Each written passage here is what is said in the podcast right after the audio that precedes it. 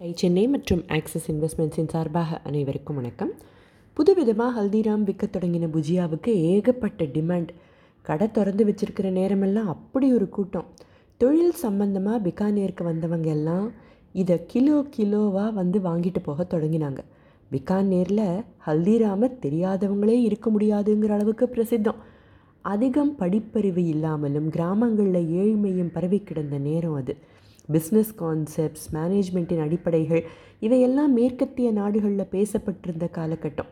இதை பற்றியெல்லாம் ஒன்றுமே தெரியாமல் இருந்தும் கஸ்டமர் சென்ட்ரிசிட்டிக்கு ஒரு மிகச்சிறந்த உதாரணமாக நடந்துட்டு வந்தது ஹல்திராமோட பிஸ்னஸ் திடீர்னு தொழில் பிரமாதமாக நடக்க தொடங்கினா வருமானம் அதிகமாகும் தானே?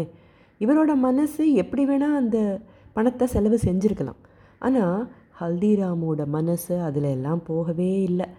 இன்னும் வாடிக்கையாளர்களுக்கு என்ன கொடுக்கலாம் எப்படி கொடுக்கலாம் அவங்களுக்கு என்ன பிடிக்கும் அவங்களுக்கு பிடிச்ச மாதிரி வேறு ஏதாவது இன்ட்ரடியூஸ் பண்ணலாமா?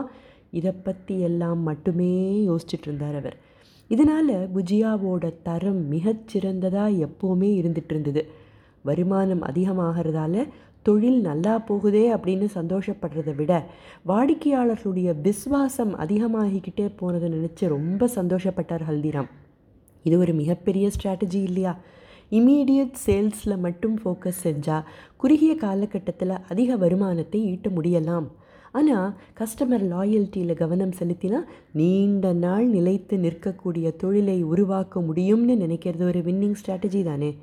கஸ்டமர்ஸை தக்க வச்சுக்க பல புதுமைகளை புகுத்திக்கிட்டே இருந்தார் புதுசாக செஞ்ச சாம்பிள்ஸை அவங்களுக்கு கொடுத்தா அவங்க எப்படி ரியாக்ட் செய்கிறாங்கங்கிறத தொடர்ந்து உன்னிப்பாக கவனிச்சுக்கிட்டே வந்தார்.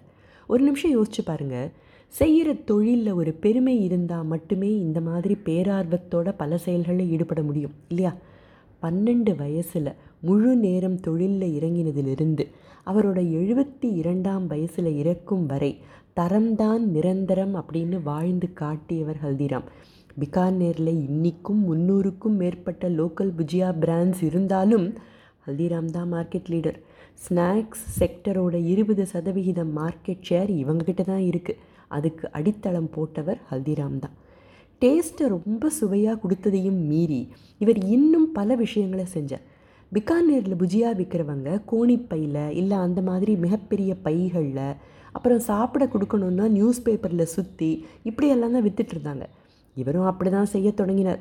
காலப்போக்கில் இப்படி தான் செய்யணுமா? ஏன் வித்தியாசமாக செய்யக்கூடாது? ஏன் வித்தியாசமாக புஜியாவை பிராண்ட் பண்ணக்கூடாது? அப்படின்னெல்லாம் அந்த ஸ்டேட்டஸ் கோவை கொஸ்டின் பண்ணிக்கிட்டே இருந்தார். இந்த ஸ்டேட்டஸ் கோவை கொஸ்டின் செய்கிறது தொழில் செய்கிறவங்க தொடர்ந்து கற்றுக்க வேண்டிய பாடம் இல்லையா?